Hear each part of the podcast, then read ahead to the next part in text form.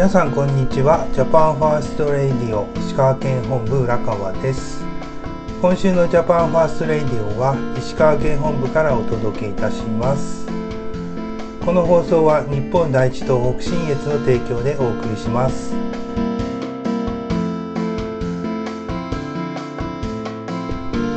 現在第49回衆議院議員選挙の選挙期間真っ最中ですね。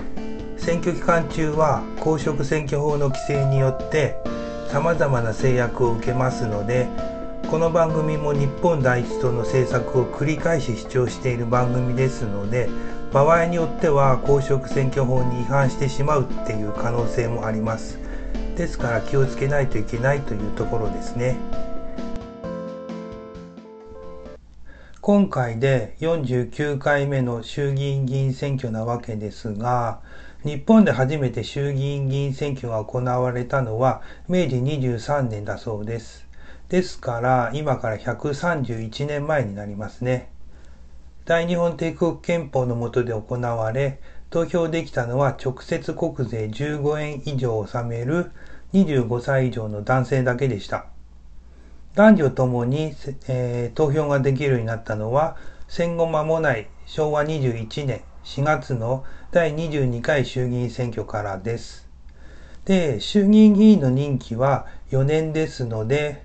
4年ごとに、えー、行われるのかと思われるかもしれないんですが、衆議院議員の場合は解散というものがあるので、きっちり4年ごとに選挙があるわけではありません。戦後にきっちり4年間任期を経て選挙になったというのは、今回を含めてたったの2回だけです。で、前回がいつかというと、昭和51年12月ですね。今から45年前です。その他の全ての衆議院選挙っていうのは解散による選挙ということになります。で、今回の選挙で特徴的なのは衆議院議員の任期がこれ10月21日ですので任期満了後に行われる選挙ということですね。これは戦後初のことになります。で、あとは、衆議院議員の任期満了により解散から投票日までが、これ10月14日の解散から31日の投票日までなんですけども、これ数えると17日しかないんですよね。で、17日間っていうのは戦後最短ということになります。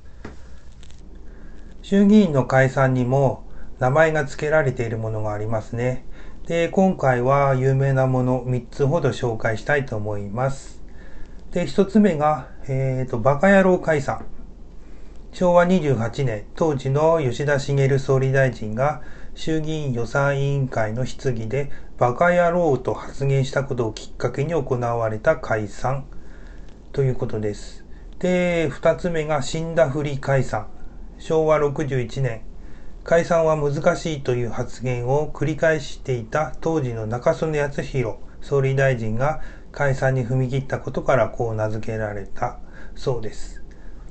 で、えー、と、3つ目は、郵政解散。平成17年、当時の小泉純一郎総理大臣が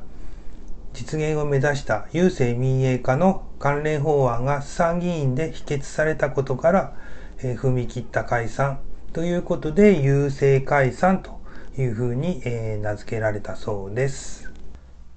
次に投票率について見ていきたいと思います。えっ、ー、と、前回4年前の衆議院選挙は、全国の小選挙区の投票率は、えー、53.68%でした。有権者は1億609万1229人。投票者は5695万え2674人ということになります。で、えっ、ー、と、投票行かなかった人は4913万人ということになっております。半分ちょっとですね。で、戦後最高だったのが昭和33年の76.99%。で、逆に最低だったのが平成26年の52.66%だそうです。で、今回ちょっと調べてると、前回の平成29年の都道府県別投票率っていうのが発見できました。で、えっ、ー、と、我々石川県は58.16%で、47都道府県中第10位でしたね。北信越で見てみますと、福井県は55.92%で22位。富山県が54.00%で27位。新潟県は62.56%で、えー、堂々と第2位でございます。で、長野県は60.40%で6位だったそうです。で、全国の投票率が53.68%なので、北信越5県は全国よりもいずれも上回っていますね。選挙の風物詩として定着したのが一票の格差問題ですね。一票の格差っていうのは、まあ、例えば石川県の人口が約110万人で、東京都の人口が約1400万人ですので、約14倍の差がありますよね。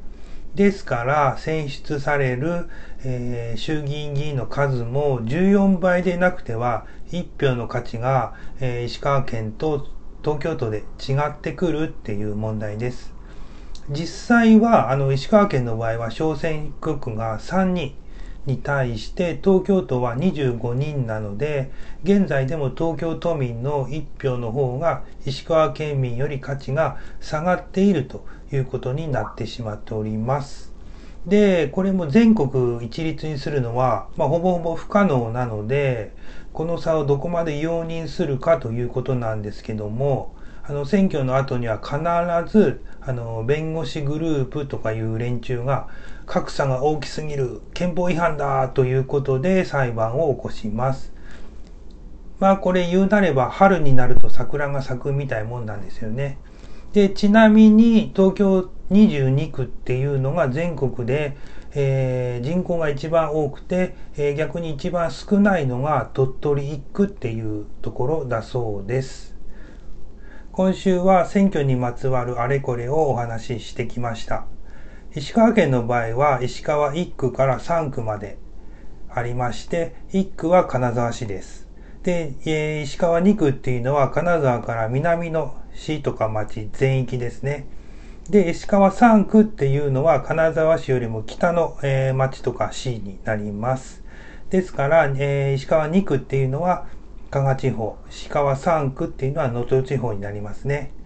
で、ここで注意していただきたいことがありまして、石川1区の金沢市なんですけども、これ10月31日の投票日が金沢マラソンの開催日なんですね。ですから投票所に行きたくてもあの時間帯によってはメイン道路すべて封鎖されますので、えー、迂回を余儀なくされるということになりますですからあの金沢市民の方はマラソンの係員の指示に従って、えー、行儀よく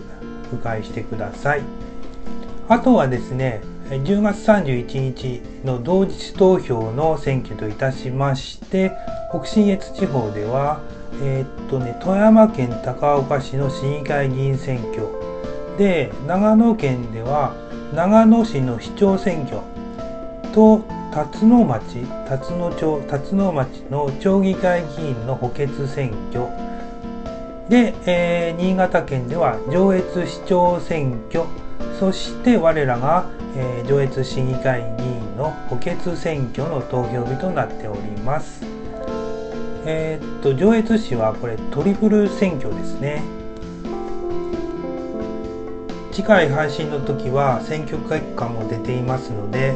まあその結果が非常に楽しみなところですよね。それでは今週はこの辺で失礼します。北信越からジャパンファースト。また来週までさようなら。